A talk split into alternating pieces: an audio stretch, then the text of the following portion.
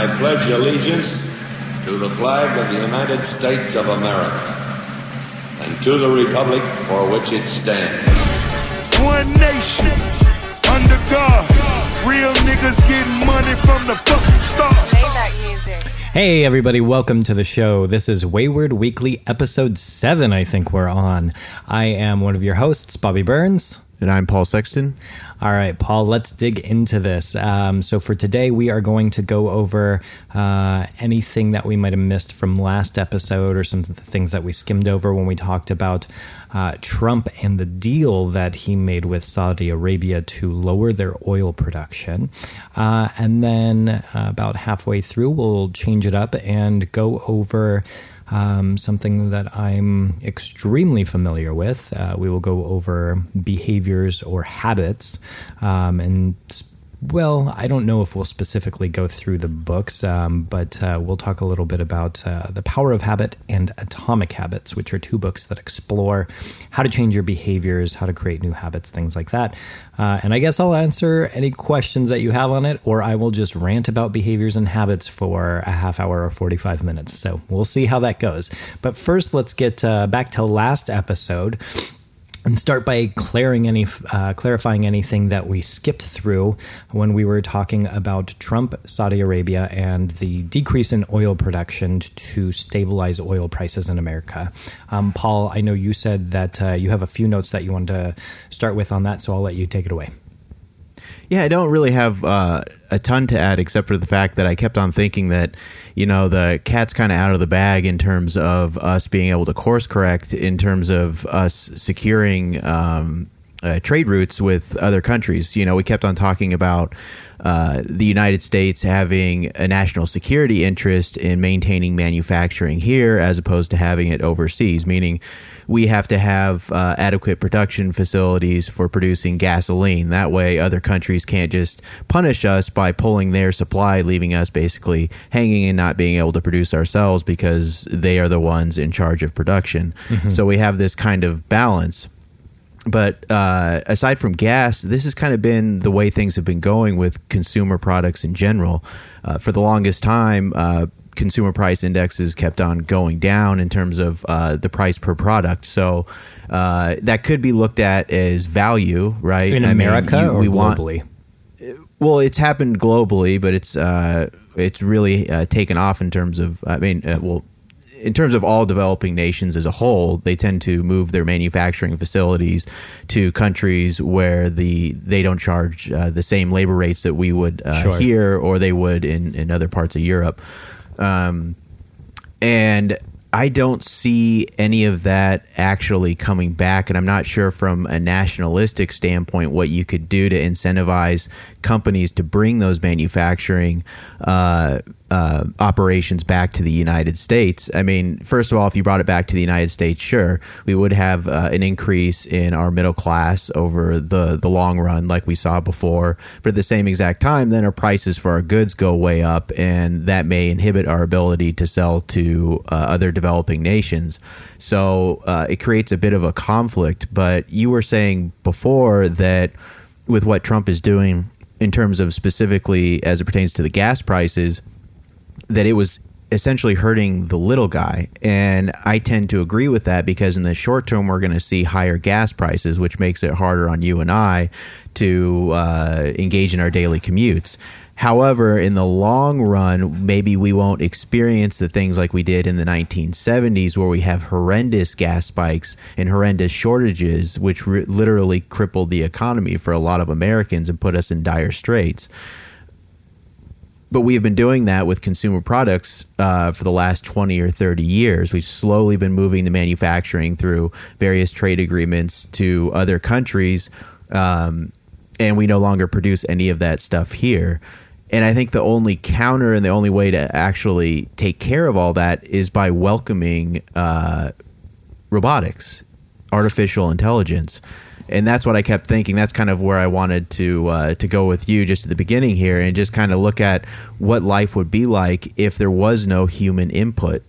Meaning yeah. the the amount of human input would, would be basically just caring for this uh, these various machines as they produce, and words, all of that in other words, the way to bring production back to America is to find even cheaper labor, or uh, rather, free labor, robots. Uh, but then that will help strengthen the middle class because we will need people to essentially look after um, uh, programming the robots, upkeeping the robots, repairing the robots, things like that. Yeah, and I think that'll be a, huge industry, um, you know, at least for the time being, because these robots aren't necessarily going to be autonomous. And this is one of those subjects too that you and I are talking about it, and yet we're not AI experts. I mean, I'm just looking at this commonsensically. Like everyone keeps saying, we need to have manufacturing come back to this country, and I don't see how the United States government could tell these corporations that are already operating globally, like, hey, stop what you're doing and come back here. I mean, yeah. what's to stop them from just incorporating in another country altogether? Saying, hey, you know what? It's going to be a pain for us. We're going to have to spend some money to reincorporate, but we're going to do it because because um, uh, it's serving the shareholder, blah blah blah. Yeah. You so know I mean, that sort of one, thing. One way that they could uh, get production back here a little bit is um, by putting. Is it called a tariff when you put a tax on a product that is imported for from a foreign country?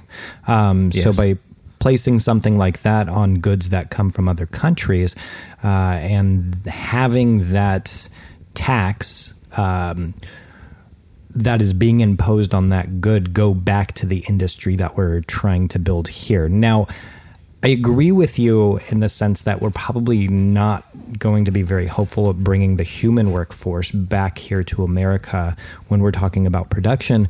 But I'm also a little bit skeptical about robot uh, robotics coming back to America because of, of two reasons. One, I think the prices would still be high because a lot of the uh, goods required to manufacture robots aren't made here either. So we're still going to be importing a lot of parts for the robots, um, which is still going to make it expensive. I think it would be far more cost efficient for China to just make the robots since a lot of the um, parts are created there. And that's assuming hu- human input, though, correct? That's a, well, the the robots themselves need to be created. Yeah, so they, they, need to be created, but that's in the short term. I mean, eventually it'll get to a point, right, where the robots are essentially creating themselves. That's, and if anything, human beings are the programmers. That is true. For the time I, being, I believe we were were quite a bit um, off from that. I mean, we already have robots taking over uh, a lot of jobs. We've had robots taking over our jobs for the past 50, 60, 70 years, right? The Industrial Revolution is essentially the beginning of robotics taking over people's jobs and making things simpler and simpler. It's just that the the thing taking over our jobs is is being able to do more and more and more of that. now, I don't think there's ever going to be this really big sudden shift um, where all of a sudden like robots have taken over our jobs because it's been such a slow moving process that like if you would have thought back 50 years to uh, or if, if you lived 50 years ago and you looked at how things are going today in some of the manufacturing plants or if you went into like the tesla gigafactory you'd be like they did it. Robots took over our jobs. So what are people doing? Um, you look at how automated everything is. It's not like one robot but the building itself is a giant mechanical robot, all its all its insides. I mean, the only difference is it's not one autonomous being; it's a lot of moving parts. But but the building is essentially a robot doing things, and so I think we already have a lot of that now. I talked a, a little bit about the the the parts, and you're saying, okay, so what if robots build the robots? That's fine. Well, what does it take to build a robot? We need um, a lot of uh, materials to create batteries and components that just don't exist here in the United States, that aren't harvested here in the United States, that I don't even know if we have the capacity to harvest here in the United States. I mean, do you I'm I'm not extremely familiar with all of this, but I know like part of the reason that cell phones are expensive is there are certain things that go in the battery and certain things that go in the circuit boards yes. that can only be found and mined and harvested in other countries right? Yeah, and, or or mine in other countries because uh, their regulations aren't as steep here, so it's more cost effective to extract sure. in other nations. It doesn't. I mean, it it still has an environmental impact, obviously, but right. they're going to countries where extraction is is easier. Right.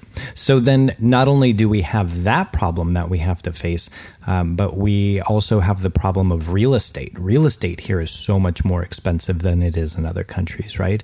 Um, Yeah. So we now have, in a, if you go to another country to manufacturing uh, manufacture something, um, the uh, real estate is cheaper, the workforce or the labor force is cheaper and the materials are cheaper. It is cheaper all around to build it in that other country than it is to build it here. Now, I don't know. Like, I could just sit here and say, well, I think it would be good if we put uh, some type of tax on any type of imported products and really build and strengthen our own uh, economy and our ability to survive independently from other countries and operate independently from other countries. Um, but at the same time, that's really it's unrealistic. I don't think people are willing to do that. You know, you're going to have to sacrifice so much of what you're able to do to to make that happen. You're going to have to spend, you know, like we were talking about. If if uh, you want to buy, uh, let's say.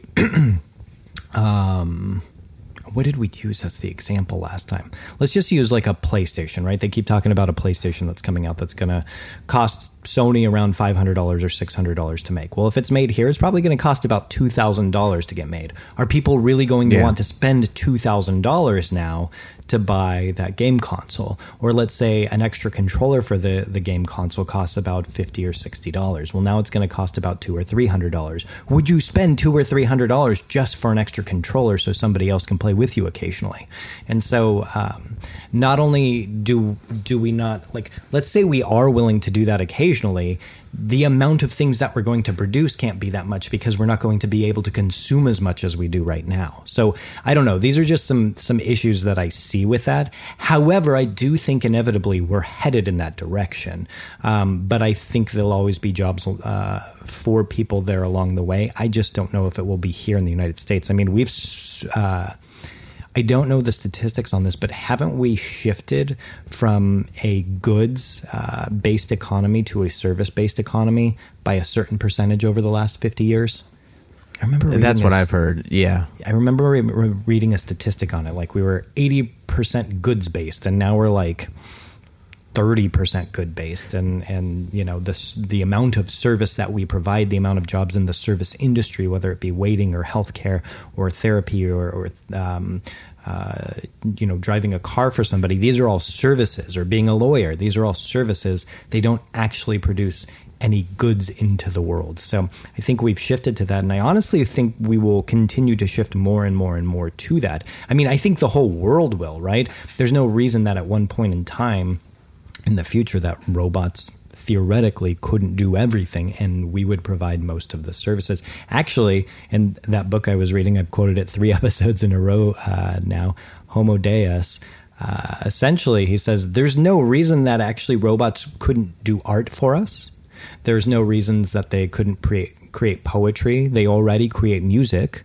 Um, they did a study where they uh, this guy programmed a computer to write music like Bach, I believe, and he had him compose. He had the computer compose about 200 pieces, and then he showed the music to individuals, and then told them it was created by a. Um, computer, and most people didn't like the music. They said there was something lacking to it, that um, it just didn't have the emotion. But then what he did is he put a bunch of people in a theater and had them listen to the music, and he inter intermixed it with uh, songs that were actually from Bach, and then had people rate and rank the songs and say what they thought was which, and they had no idea whatsoever. They couldn't tell at all that one thing was created by a computer and the other by a human being. So there's no reason that robots won't be able to take over services for us. They won't be able to take over. Um, um, art or poetry, they they probably will be doing all of these types of things for us in the future. And I think that poses, uh, and, and this was kind of in the book, a big question that was posed at the end there. What will we do then? Well, well, maybe I just look at it a little bit differently. And uh, was it Naval Yah- Yahari? That's the name of the author. Yeah, Noah Yuval Harari. Okay. Yeah. It, well, I think it just depends on how you look at it. Like we have this this feeling like we're going to create this singularity, we're going to create these robots, and then what are we as human beings going to be left to do? You know, and I agree with you. Just to go a little bit uh, back a little bit further in terms of resource extraction, I think those that own the resources will always be uh, the ones that are essentially controlling society. Because even with robots, they're still going to need people are still going to have to own the resources that are being extracted. Um, but uh, I don't. I don't. I think human beings in general uh, are too selfish to let AI get out of control. You have a lot of individuals that are, uh, you know, extremely smart people, scientists that are just like, you know, this is going to get to a point where it's going to be, it's going to get away from us. We're not going to be able to control it, uh, and then we're going to have these other beings that we created that are far superior and that are going to take over everything Yeah. than what's left for us. Yeah. And that is, it, to me, seems like we're not considering our own narcissistic behavior, you know, our own narcissistic tendencies. Do you think for one fucking second that we're going to allow some robot to, to outdo humanity? It'll never happen. if anything, what we're going to do is we're going to create this stuff. We're going to realize, wow, there's some symbiosis with human beings. We can uh, integrate those into our own brains and actually create a, uh, a symbiotic atmosphere between Sure. the human brain and an AI technology. So Yeah. I see AI just because like with everything we do, we make it about us because we can't help it. Uh, I think that we'll do the same exact thing with AI. That we'll, we will integrate it into us. The things that will add to the human existence um, will come through something like an AI. Well- and then the robots that we're talking about in terms of manufacturing, like they may be able to think in the moment and do all that, but we're still going to be the ones that are in control. Yeah. Like I don't necessarily have a doomsday scenario when it comes to artificial technology, and even if they're manufacturing everything. Uh, in um, a non-sentient manner, you know, they're just on an assembly line, just producing the overall costs go down, even if it's being produced in another country. Uh, obviously, the cost would still go down because the price of land and all that. But uh, but overall, it would significantly go down because there's no human input. So where would be the be the impetus for human beings to engage in an eight hour workday when we don't need an eight hour workday in order to get the things that we rely on? They're already being produced. So so wouldn't I we be doing with you. something else? I agree with you everywhere up until like needing the the eight hour workday. I really don't think robots are going to, um, you know, take over. I think we'll always leave room for ourselves. I think if, if robots are going to have this big all of a sudden takeover, that would imply that all of a sudden there's a big giant leap in robotics, and this new thing is unveiled that really off puts us or offsets us, but the transition into utilizing robotics is so slow that it's completely harmonious. We're able to adjust for everything yeah. that happens in the moment um, and, and account for that without it just being some big shock. So it would be to imply that, like, tomorrow, all of a sudden, the Terminator is going to exist. And it's like the technology just never outpaces us that far. And so you talked about, um, you know, us becoming symbiotic with. Um, with uh, technology. And did you listen to the latest Joe Rogan with Elon Musk? Where he talked about I did. Neuralink. Okay, so um, Yeah. his idea for Neuralink would be um, so Elon Musk uh, has a company called Neuralink where he's essentially trying to create a sort of computer interface that goes into the brain.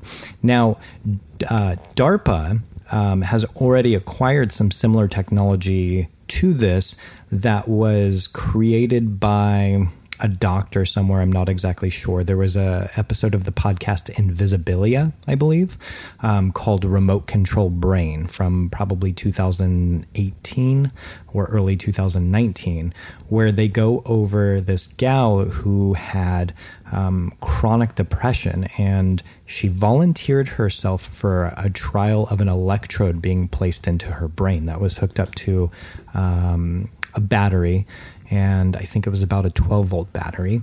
And so all this uh, electrode does is it gives her specific uh, a specific part of her brain uh, a little electric shock and it gets rid of her depression. Now, what they had to do is they had to slice her head open, and while she was awake, move the electrode around and say, "How do you feel now? How do you feel now? How do you feel now? How do you feel now?"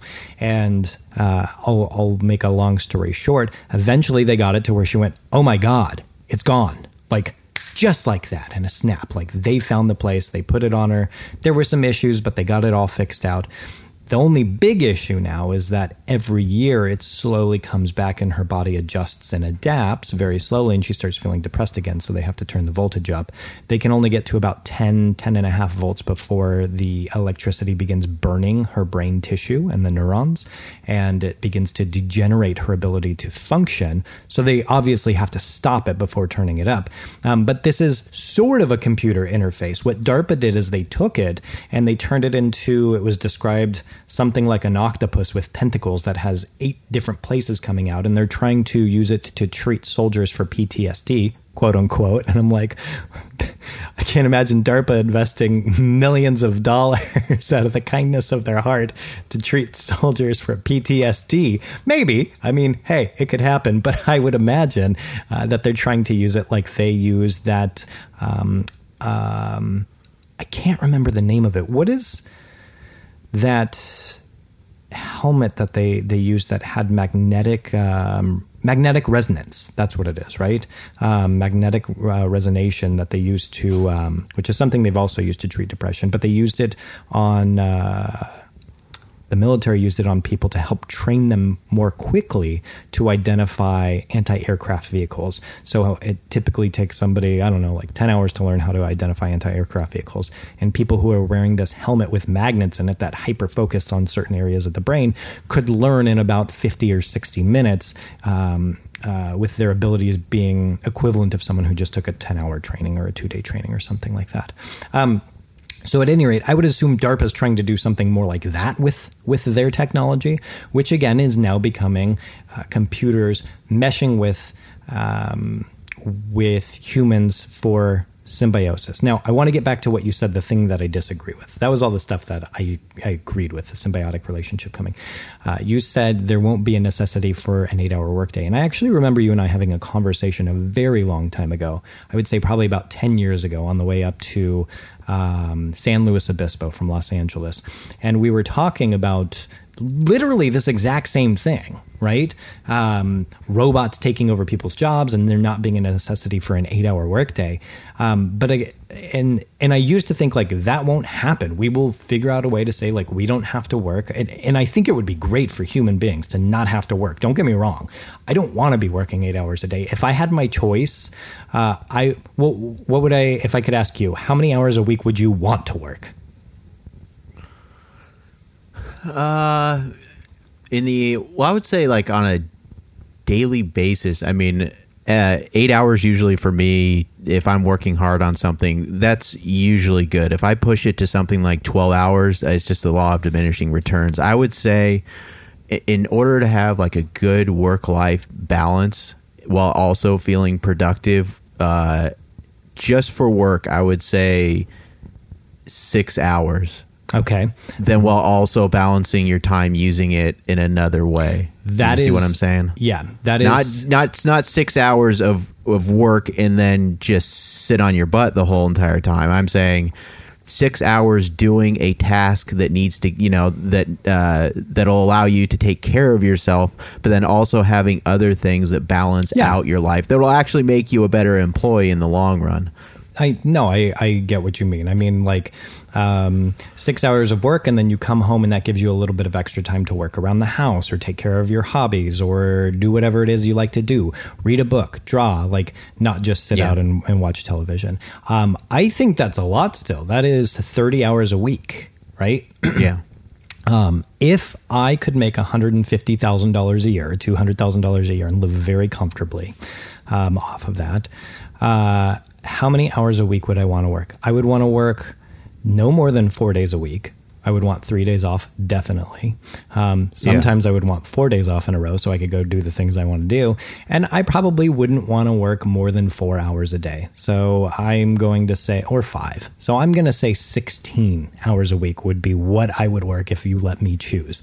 Um, that because I still want to work. I don't want to just sit around and do nothing, like you said. And I, Yeah. I actually do enjoy my job, you know. If and here's the thing: if I only had to do my job 16 hours a week, you know what I would do? I would get another job doing something else because I get Yeah. bored of shit. I would go pick up a teaching gig at a, a local community college, um, or I would go back to school and and earn uh, my PhD.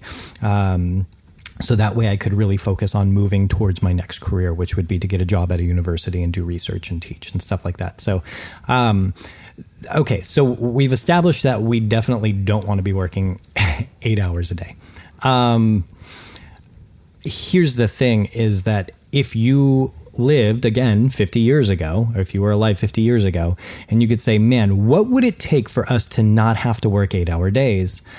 I think people would say what we have now. Yet we're still working 8 hour days I don't I don't see there being a point where the people who own the companies aren't just reaping the benefits and saying, "Okay, you can go home." I just think they'll hire people less and I think they will take more money. Yeah, uh, I, I could see that. Uh, um, I was just thinking as you were going through this and thinking about because you, you said like 16 hours and you know four hours a day and all that. And to a lot of Americans, they would say like, "Oh my God, like th- that's a, lack of worth ethic. Like, how could you put in uh, so little hours and still be satisfied as a human being and all that?" And a lot of that, I think, is just the American culture. Like we've been kind of programmed to to believe that but i just kind of wondered and maybe this is just me glorifying hunter gatherer behavior but i just i just think like our ancestors back in the day you know every single day was obviously a struggle. Yeah. you know you had to find food substance uh, sustenance all that kind of stuff. You had you're constantly on the move looking for predators but I imagine if you, uh, you know, you wake up with your family in the morning, you got some other, some more of your tribe members around and everything. You're going to do your your daily task of going out and uh, executing a kill to bring back for uh, everyone else, and you go out there and it's your lucky day. You know, you uh, nab a big bison or something. Well, with proper food storage and the methods at hand at the time, maybe that would be good enough for three days. Yeah. Would the hunter gatherer at that point be like, you know, would they all turn to each other and be like, listen, Bob, this only took us an hour. Um, we need to put in at least another eight hours of killing shit. And then they'd be like, well, well, Bill, that doesn't make any sense because then we're not going to have any uh, bison or antelope for tomorrow. We'll just hold off. And it's like, well, well, you're being lazy now. It's Yeah. like, well, no, I'm, I'm not being lazy. And it's like, well, so what? You're just going to go back to the rest of the hunter gatherers and just shoot the shit for the rest of the day? You're, you're going to do ass. nothing? Yeah. Yeah. And, and that's what I wonder. Like, is that nothing? Well, like I- with the whole COVID thing, with us not going, with us not going to work and everything, Right. you're noticing more residential activity. Is our natural preset to engage in behavior, work like behavior when we need to because we need to provide, but at the same exact time, our necessity and need to bond, to shoot the shit, to to do nothing seemingly but we are doing something by engaging, meaning having kind of a dynamic approach to things. I don't think that we'll ever completely stop working, like you said. Like we have to be doing stuff, and I'm not Sure. suggesting that uh, we have uh, AI come and takes everything over, and we're just left doing nothing. I'm saying instead of you going and let's say working for AT and T eight hours a day, you can't stand it. But if you didn't have to do that job and you were left to your own devices, what would you be doing Right. if you didn't need to produce for that CEO that you're talking about? What else could you be doing?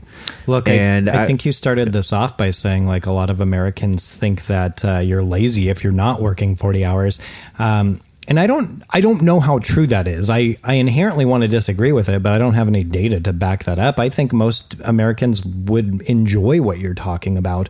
The idea that um, they get a little bit more time to not work at AT and T and go back to school and pursue themselves, or even who gives a shit if that person decides to stay home and play video games with that time. But I just don't think very many people would. If you want to talk about human nature and what people will do, look at kids kids don't have to have a job. They go to school. And what do they do when they get home? Do they just then sit there and watch TV and do nothing? Some of them, sure. But tons of them just go outside and play and hike and do things. Man, when I was Yeah. a kid, that's all I did after I got, yeah. Me too. I, I, I watched a little bit of TV and ate some cereal. And then every day I'd go on a hike or ride my skateboard or ride my bike and exercise and build forts. And then I got into playing music and I would do that every single day after school. And so it doesn't it doesn't go unproductive. When I got furloughed for three weeks, you know what I did? Every day I woke up and made breakfast for myself. I made breakfast for Sarah. Um, I'd go out back and I'd water all the plants and take care of the yard.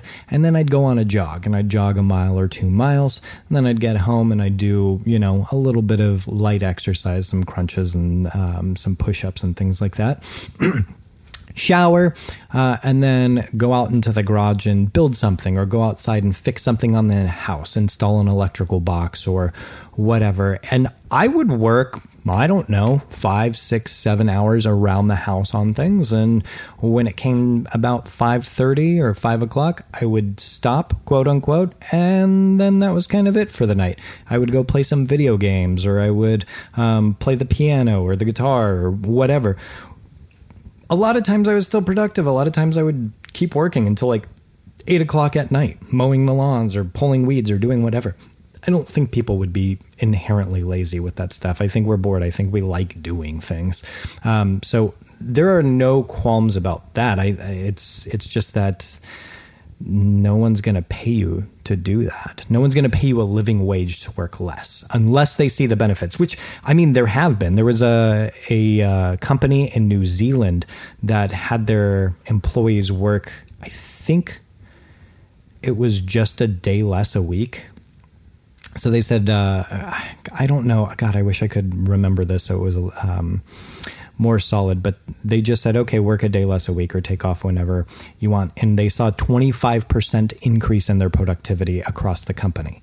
In other words, they worked less and put out even more than working 40 hours. And I got to agree with that. I get burnt out, and then a lot of time is just spent there staring at the computer or shooting the shit with somebody, and you're just kind of stuck being there. I mean, working from home on quarantine, sometimes it's like I kind of hit a wall with it, and there's not a million things to do, anyways. There is, but some of it's kind of hard, and I feel guilty if I go into the garage and work on something because I'm supposed to be working, and my productivity just decreases both at home and at work across the board. So I don't know. I, I'm not for this whole eight hour workday, 40 hour work weeks, but I don't think anyone uh, is ever going to be willing to pay me to work less out of sheer tradition. Yeah. Well, I just hope that uh, over time that uh, you know the need to be paid a ton of money for that it just won't exist because you'd have um, robotics and all that. Basically, you know, without the hu- human input, you're not going to have to pay as much for the products uh, that you would otherwise have to. So. Um, I mean, even uh, you know, he ta- listening to Elon Musk. This was a long time ago, so I hope I don't butcher it. But he was basically talking about uh, like one of his cars in the future that basically from the assembly line, uh, it'll uh, incorporate itself. It'll drive itself off the assembly line. It'll uh, basically make a business for i- itself. It'll take in the income, use it to support itself in terms of going and getting Right. repairs, yada yada yada. And the human element's going to be taken out of it, but there's human beings are still going to have to use money in order to pay for some of these things. But it's just not going to be. I would think it would just not be as expensive because there's not as much input. So if you have robots doing all of this stuff, you don't need to pay the ten people that it otherwise would have taken to create that particular product. Um, But there's that- still, you know, But that means Costs. then that means then someone's going to lower that price unnecessarily. Like they might do it out of competition um, with, to compete with somebody else, but they're not going to lower it that much. Why would I look, Paul? If you can build a car for let's say twenty let's say you build a car for $15,000, you sell it for 30 and I learn how to build one uh, for $5,000, that doesn't mean I'm going to sell it for 10. You're selling yours for 30 and if mine's equivalent and I go to sell it, people are going to think it's shit. So I should sell mine for 25. Okay. And that doesn't mean I should then give my employees all that extra money I'm making now because instead of making, um, you know, $15,000 off of a car, I'm making $20,000. I'm going to keep that for myself. In fact, and I don't need as many employees now either. So I'm going to lay some of them off and I'm not going to give that money for laying them off and getting rid of them to my other employees. I'm going to keep that for myself too. Good for me. I'm the one who came up with the idea. It's my stuff. I own the robots. It's not like any of you came up with the idea. And even though you did, I'm the one who had the money to buy it, not you. So fuck off. Well, I'm talking about uh, the, the price is adjusting over time, meaning that they'll have to lower the rates. That you know, even if they wanted to charge the thirty grand for the car, if if we don't if we don't have individuals that are manufacturing or are needed for the production process as it is, they're not going to have the income to produce or to buy what's coming off the assembly line. So what I'm saying is that the prices will naturally have to adjust themselves, um, almost that- like a deflationary if, sort if of. If that happens, that's going to have to get to the point of people being so poor that the people who are running these companies have no option but to say, "Ah, I guess I have to lower this because I'm not getting even richer than I want to be. Um, and uh, look, I'm not saying that like like generally rich people. well, I'm saying are- wealth. I'm saying the whole thing will adjust. I'm saying the, the the like like let me put it to you this way: like everyone that says that they want to uh, raise the minimum wage, right? Like I, I try to think about that um, because it's tough to try and think about. Like if you if you raise the wage, let's say it's ten dollars up to fifteen dollars an hour, doesn't the economy overall then adjust over time? So, I mean, if you are making these adjustments, let's say, but you're not tacking on for inflation, like let's say you raise it to $15 an hour, but the economy is naturally going to adjust over time. So, you're just, instead of $10 being the poor limit, you're now saying $15 an hour is the poor. Uh, Right. the poor baseline basically Right. and you're just resetting everything but if you're not tacking in the fact that it's going to it needs to increase 2% a year to keep up with inflation you're you're you're really not doing anything overall so, So- i'm saying that the entire system would have to reset itself where where where wealth would be looked at differently I get that, but again, I think that creates like this really. The only way that's going to happen is if there's some big sudden change. Otherwise, people are going to be content be content with the very very slow change. All this slow change and this slow pace of progress means people are just content with a slightly lower wages and slightly lower wages and slightly like making less money and a few more people getting laid off and all of a sudden 50% are but we're all content because it just didn't happen at once if it happened at once when look when big change occurs so in in California um, we banned this uh, the giving away of plastic bags in grocery stores about four years ago right? Um, but could you imagine if they banned all plastic in general? People would have been in the streets and protesting. But it's just a plastic bag and the change was so small that nobody cared. And eventually we will get to the point of maybe having no plastic bags but nobody's going to bat an eye and, and create an upheaval if it's slow. If it's fast everyone's going to get pissed off. What I'm saying is that the change towards what you're talking about um, is going to happen so slowly that that there's not going to be anything to really like get people, you know, fired up and and fighting back to you know get what's theirs, what they've you know helped contribute to. Um, if that were the case, why haven't we done it already? Like, don't you think that we've progressed enough already that in 2020, with the amount of robotics that have already taken things over, that the cost of things should have come down to a point where we could all work a little bit less? But we're not. Well, that, well, yeah, exactly. That that was the, the the theory and everything. But what we weren't accounting for was the fact that the manufacturing jobs were going to other countries, and that we weren't going to necessarily have the discretionary income to be able to pay for these goods anymore, even though they've gotten uh, more inexpensive. So, what's it going to take to get to that point? Well, I, I well, I'm not saying that this is going to happen instantaneously. We're going through the process right now, But I and- want it and- now, Paul. Well, I don't well, I'm not work saying. Well, I'm just. Well, I'm just saying. I'm just suggesting that this isn't going to take. This isn't going to happen all at once. It's not like we're going to wake up tomorrow and there's going to be a singularity all of a sudden. Uh, but I think we're going through that moment right now Yeah. Like our middle class is slowly going away. Things are becoming more automated, but we're not quite there yet.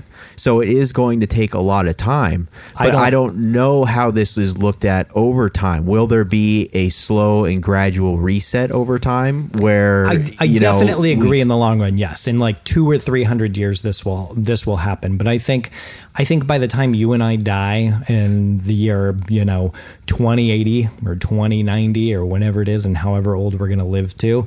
Um, we will really be seeing a lot of people hurting because of this, but we won't see that uh, kind of revolt just yet. I hope I'm wrong. Uh, I hope it happens while I'm still working. I'm afraid I'm going to have to work until I'm 75 or 80 until I die. Essentially, I'm I'm serious. You're smiling, but like, dude, what are we going to do with social security and retirement and all that? By the time my dad was my Oh, age, yeah. he already had so Yeah. much paid into his 401k and all that stuff. Tons. Companies don't offer that type of stuff anymore. I mean, government jobs do, and um, Yeah. you know, if you're a firefighter, Well, that's what I'm or a saying. policeman, or a teacher, but Yeah. if you work in the public sector, like you, you're not getting any of that shit. I've got a uh, you know a 401k that um, my company doesn't even contribute to. So I've got it. And I'm like, well, why would I get it through my company then if they're not contributing anything? And they're like, well, sometimes it's cheaper to this and that and blah, blah, blah. And it's like, so I've got no help on that. So it's very hard to like, I know I need to be putting stuff into that for my retirement, but at this time I'm also like, you know, we just bought a house and we're trying to remodel that and we're getting married and then we're going to have kids and it's like, when am I going to have enough money to put it in there? Which means I should just start doing it because there's never going to be a good time to do it. I'm just saying it's hard. Um, now, as much as I'm sitting here and complaining, I do also complain that our gener- uh, generation is extremely frivolous. We fucking eat out all the time and blow tons and tons and tons of money, um, which is probably another th- thing that contributes to us working eight hours a day. Like when I was a kid growing up, my parents we ate out like once a month maybe, and we were eating like top ramen for dinner once a week, and and like you know my mom would always make uh, ground beef tacos once a week, which was a super cheap meal. Dude, we don't Yeah. do that shit. We're like. Blue Apron three times a week, which is a twenty dollar meal between the two of us, and uh, we go out once a week, and um, we don't eat top ramen for dinner. We fucking buy you know, nice cheeses and salads. And so I will say, and we go out to bars all the time and pay $10 for a beer and go to concerts all the time to pay 14 and 15. Oh man, I went to a hockey game last year. We paid $17 a beer. $17 a beer. My parents would never do that. So I do sit here and complain a lot. Um, that like oh you know we're not going to do this and do that and blah blah blah. But also like we just the more we make the more we spend. We're we're not like oh i'm going to take this and and really take my time off. I will say though that's because my job doesn't let me. My last job i worked at i contracted for working 32 hours a week and i made less money and i was so happy. I loved it. The only reason i changed jobs was because this was a big step up for me career wise towards what i wanted to be doing a little bit more but they would not let me work only four days a week. So um, I don't know. There's a give and take. Yeah. I No, feel I think like there's a what's that? I said uh, I I feel like uh, I went on a a little side rant um, against that thing. But look, I I do agree with you in the long run. Um, I just think it's going to be hard for us to get there, and I think it's going to take a, a long time, and it's going to be a very, very slow, gradual change. I don't know if we'll see it in our lifetime. Well, we're feeling that that gradual shift right now. I mean, you know, first it goes from human capital getting cheaper and cheaper and cheaper. Technology helps for these big corporations to put their manufacturing plants in other places because you have instant connection. You know, it's not like you have to wait for a letter to get two weeks to the manufacturing plant. You can tell the plant manager from the United States right now today, like what to do, how to do it, and how to make it happen.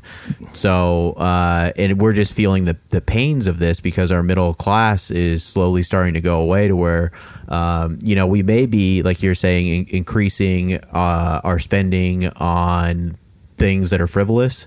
But at the same exact time, even if we were saving that capital and putting it, you know, towards a home or something, um, a lot of our generation isn't in that position to save that amount of money to make those big purchases. So, you know, like our uh, our parents and everything, maybe they, you know, they had their their their regular home that they bought when they were 22 years old Yeah. and then they had a fun little skiing cabin or whatever that they bought when they were 26 27 true, 28 yeah. years old and we don't live those types of lives anymore. And i think a lot of older generations kind of look down on us a little bit because we're the tiny home generation. We're the camper generation you know we're the the not having the mcmansion sort of thing. And it's not because we hate our parents. It's just because we can't sustain it the way that we used to. I mean god you look back before 2008 the amount of homes that were going up, the size of the homes, the size of like the lots and Right. everything, it was amazing, but it was totally not sustainable. And I think our generation is uh, because we lived it. You know, we graduated around 2008 when we were in the midst of the financial crisis. Now we have the COVID thing. It's almost like we're a depression era um, generation. Like we have this mindset that you know, uh, kind of enjoy life while you can right now, but in terms of saving for tomorrow, you know, where is Social Security going to be? Yeah. Where is our 401k? You know, uh, my savings are are limited, and I have to increase uh, my retirement savings over time in order to effectively retire. Yeah. but yeah, it. it- We're we're going through that shift right now, and that's why there's such a tug of war in this country. You know, I mean, uh, manufacturing going overseas. There's all kinds of different things that are going on, and it's creating a lot of tension. And I think, I mean, we are seeing it in real time Yeah. and hopefully it'll work itself out like we're saying to where uh, the future won't be you know this uh, dim dystopian type of existence that is just purely run by ai and we have you know uh, nothing to do for ourselves but i, I don't think that that's going to be the case i think we'll do everything we can to integrate it because we always want to be better Right. so we'll integrate the ai we'll become superior in that regard and then we'll just have uh, robots that basically you know do the cheeseburger flipping and producing cars and doing all the stuff that we no longer have to do.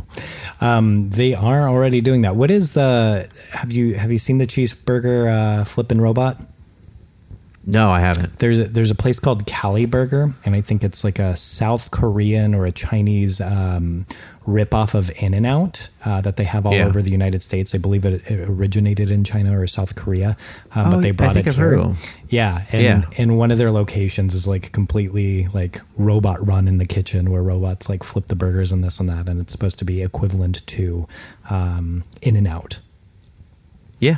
So um, I've I've never been to one of those places. I'd be interested to go just to to check it out and, and see what it looks like. Um, I did look into. We have a uh, a robot that vacuums for us. That's nice.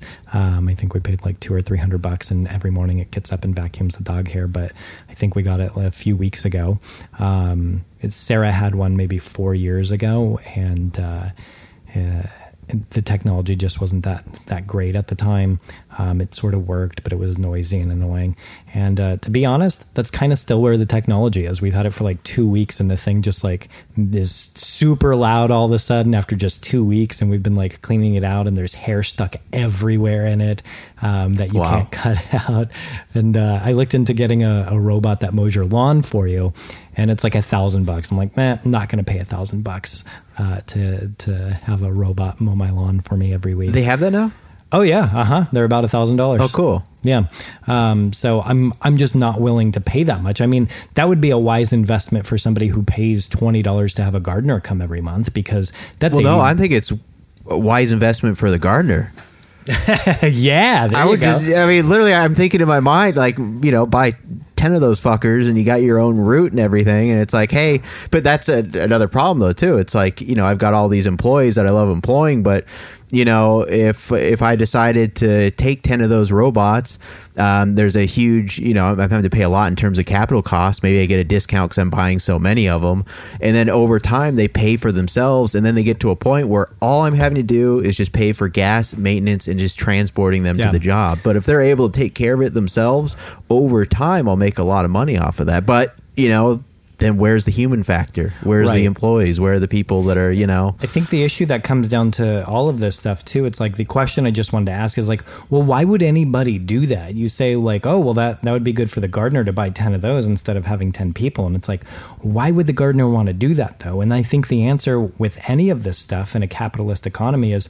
Well, like, so he could make more money. He wouldn't. It wouldn't cost as much, and then he can reap all the benefits. But if we continue to look at things like that, we're we're going to encounter the point that you say where nobody can work and nobody can purchase anything. So I think if you think about it in the future with robotics and the way things keep advancing, if we get to a point where people can't afford to buy things, we're going to have to flip from a capitalist driven economy where all we think about is the, the things that drive our reasoning is, well, so I could make more money. We're going to have to shift away from that because that isn't going to be a driving force or a driving motivator for us anymore. And it's, it's something that comes into my decision making process every once in a while but I'm not somebody who owns a business. I don't think everybody's always going around so I can make more money, so I can make more money.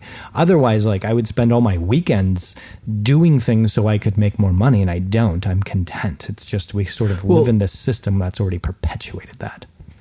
is there a problem with looking at it like in terms of money because i always hear uh, money money money and i and i get it because it's it's uh, tantamount to The to problem greed. is, uh, we're going but are we get- talking about efficiency though. Are we talking about efficiency? Like when the gardener does that is it necessarily because he wants more money or is it more efficient? Is it better to have 10 robots or is it better to have 10 personality types that he has to now manage? Yeah, where, but- whereas he could have, and sure, he may in the aggregate make more money, but at the same exact time, isn't it better to have a more efficient process?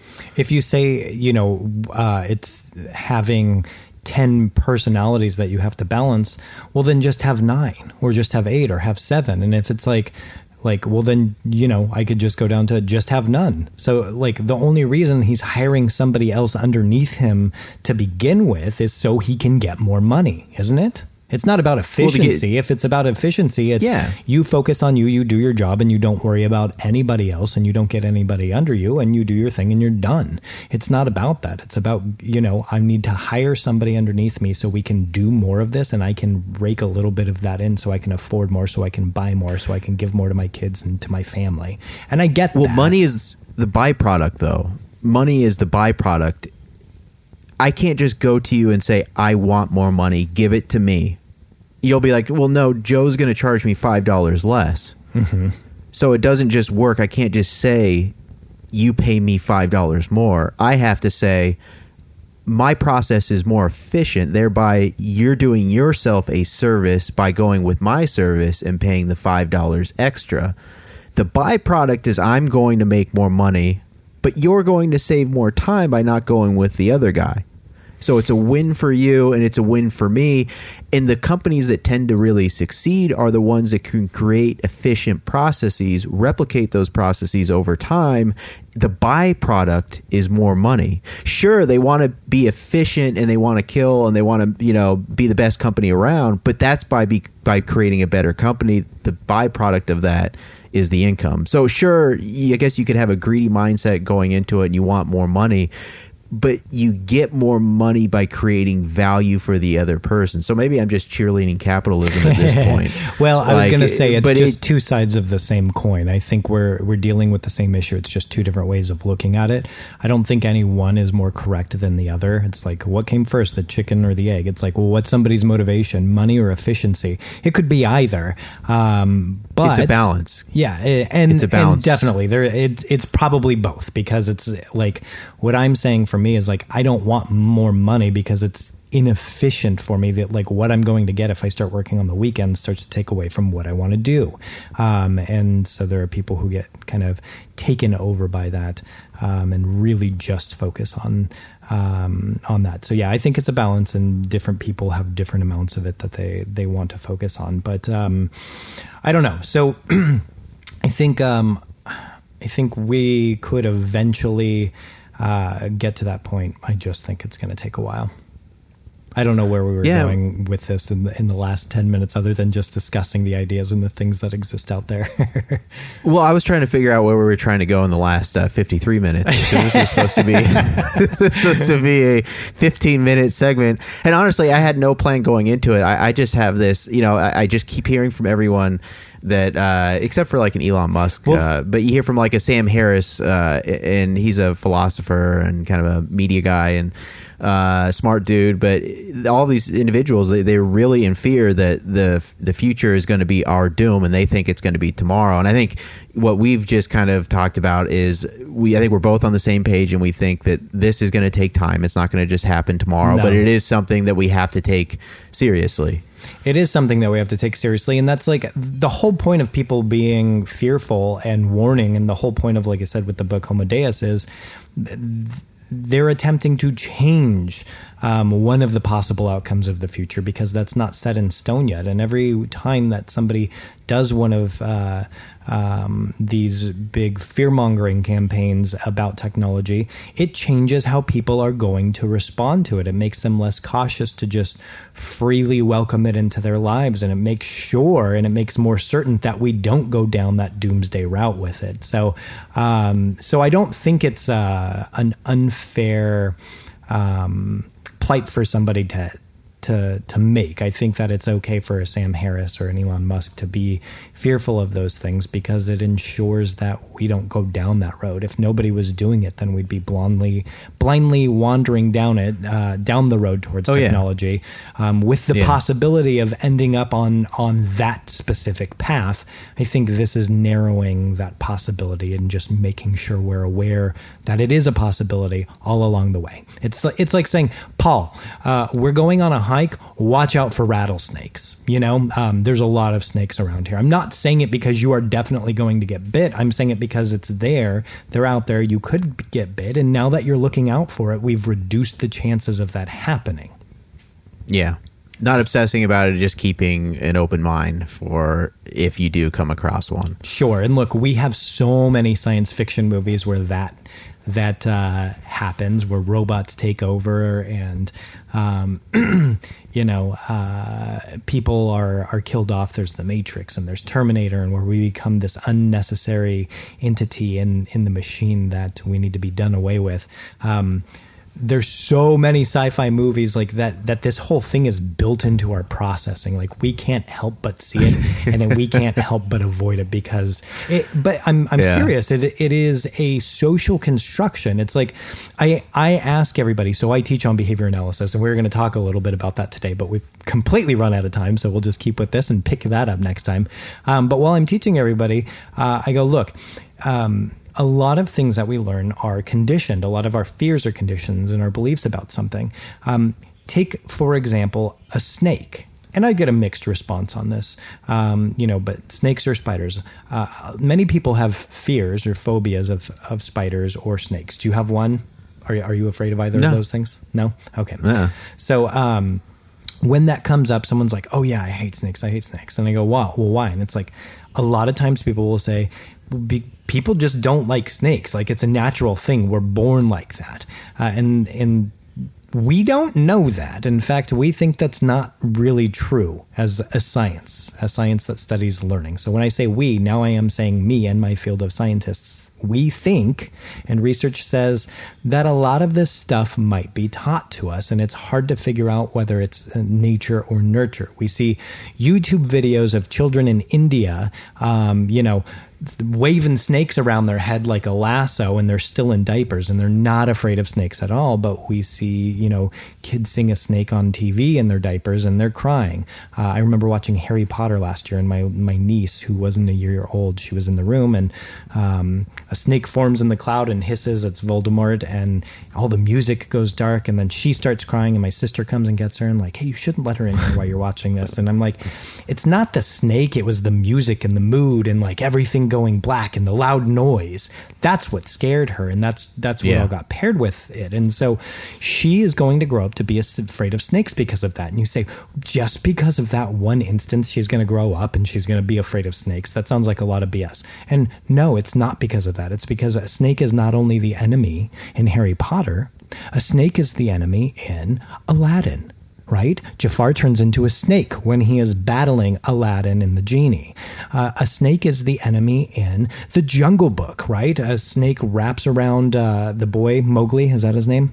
Um, Yeah. and and you know is about to eat him and a snake is the evildoer in all the books that we read you grow up and you got you get taken to church you better watch out for sin, uh, satan that snake uh, and so all of these things are socially condi- conditioned into us. We always pick the snake as the villain. It is so predictable. Well, it's Um, biblical too, right? Like, isn't that's what that I'm the saying. story of that? Satan- yeah, Satan- it's so- in our foundational. Yeah. Yes. So then it is put into every story, and you say, well, humans are naturally afraid. No, we're not. We've been told to be afraid since the time Yeah. that we were uh, in diapers and all these big mo- the movies that we see with big scary noises and things happening. It's not happening when a bunny rabbit's there. It's happening when there's a snake there. It's happening when uh, you know there's a tiger there or a wolf is another one or a spider.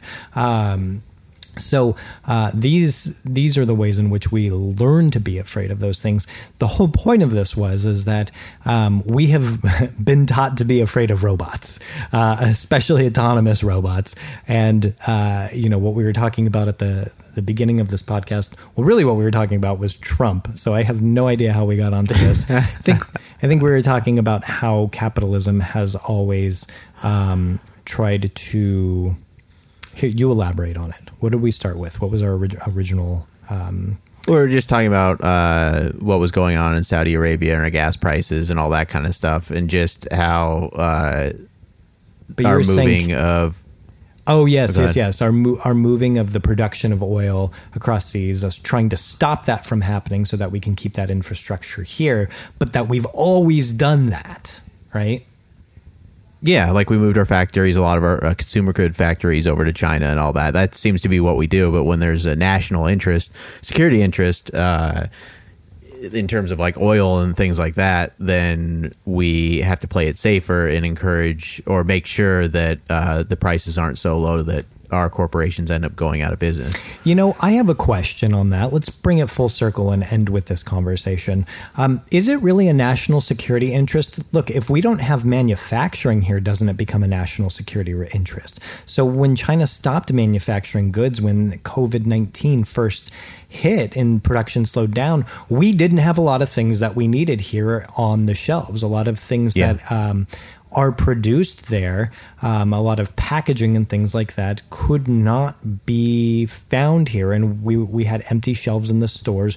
Besides toilet paper, um, things like um, you know masks and antibacterial. Um, whether it's because of the we didn't have the bottles or the labels or um, the actual goods to create the antibacterial itself, our shelves were empty on some things, and we didn't have the capacity to deal with all of that stuff. So, I mean, I feel like we could argue.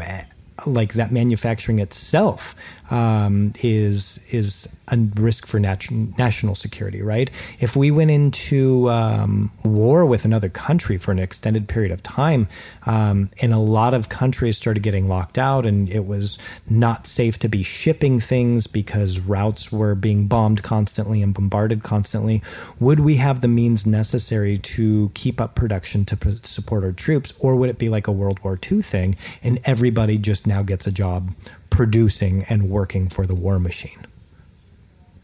Yeah. Well, and, and I think uh, maybe I explained it uh, poorly from the get go, but that's actually, I mean, that's uh, literally what I was saying that uh, that manufacturing has kind of followed the the way of uh, oil in terms of.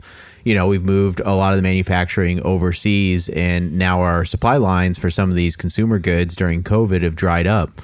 And uh, and that's maybe uh, the way in which I was stating it in terms of my definition of national security. National security isn't someone necessarily pointing a nuclear weapon Right, at us. National security is if we had a supply chain go down right now, if we couldn't rely on another country to produce this particular thing, what would our country look like? What would happen? And I think that's important to look at. If we all of a sudden became isolated because there was some major world event, could we sustain our own in the meantime? And I think that's the national security interests that we should be looking at. And I think in terms of the federal government, they should be, you know, it should be almost like acts of God. I'm not saying acts of God in terms of a belief in God, but I'm saying um, things that happen that are so outside of our normal planning Sure. mechanisms that the only, you know, real institution that could take care of it is something like the federal government. Right. So when it comes to manufacturing and national security in that regard, um, I think they do have an interest in maintaining, uh, um, or at least formulating a plan and getting the collective states together to car- try and tackle whatever issue is at hand.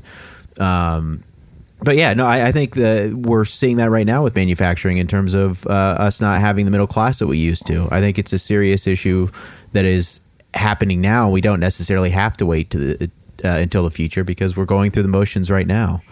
So, a solution to uh, the issue of manufacturing and not having the ability to produce here, um, a solution to that being a national or risk to national security is um, to invest more into robotics taking over manufacturing so that it's cheaper and we can produce it here. And in in uh, as a result of that or as a byproduct of that also increase middle class jobs for people who are going to have to take over um, upkeeping the robots. I think that's kind of the general theme then of your statement correct Yeah.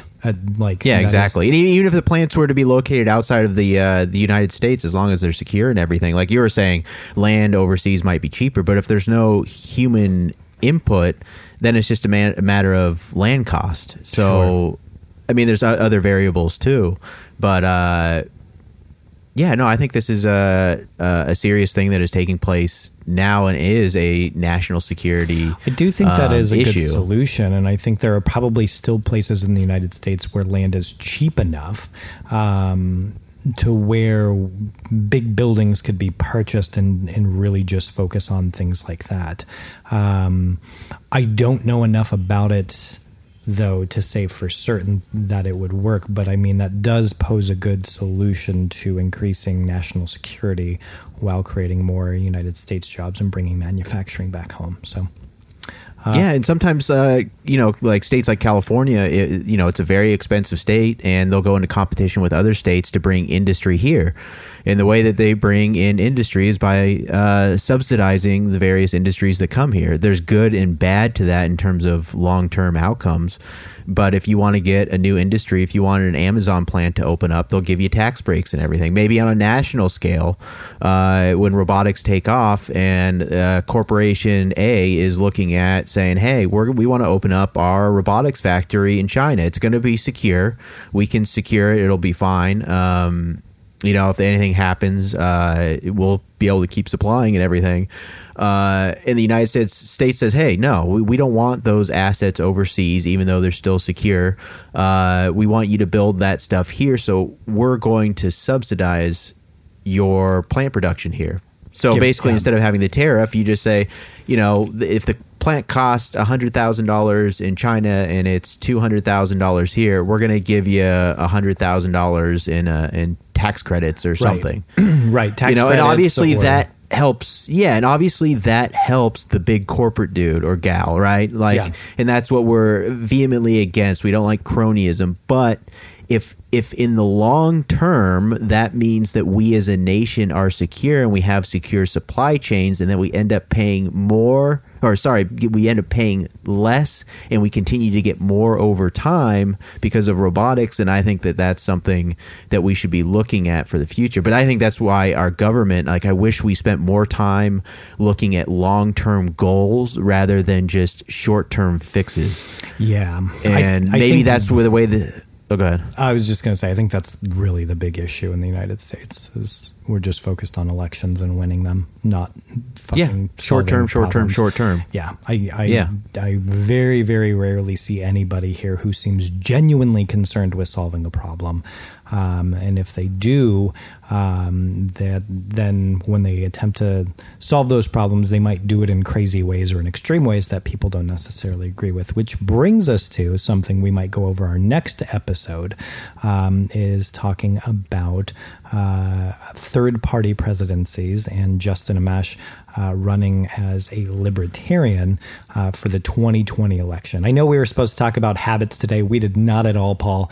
Um, but Nope. uh, so maybe we'll get to that uh, in in. Let's get to that next podcast, and then we'll do um, Justin Amash the podcast after that. Sound good? Yeah, sounds like a plan to me. All right. So that's all we have time for uh, this episode. Join us next week as we clarify some of the topics that we might have uh, skimmed through this week um, in talking about robotics when we weren't supposed to. It worked out. I mean, this this was a topic that I had on the topics page. I don't know if you saw that or not.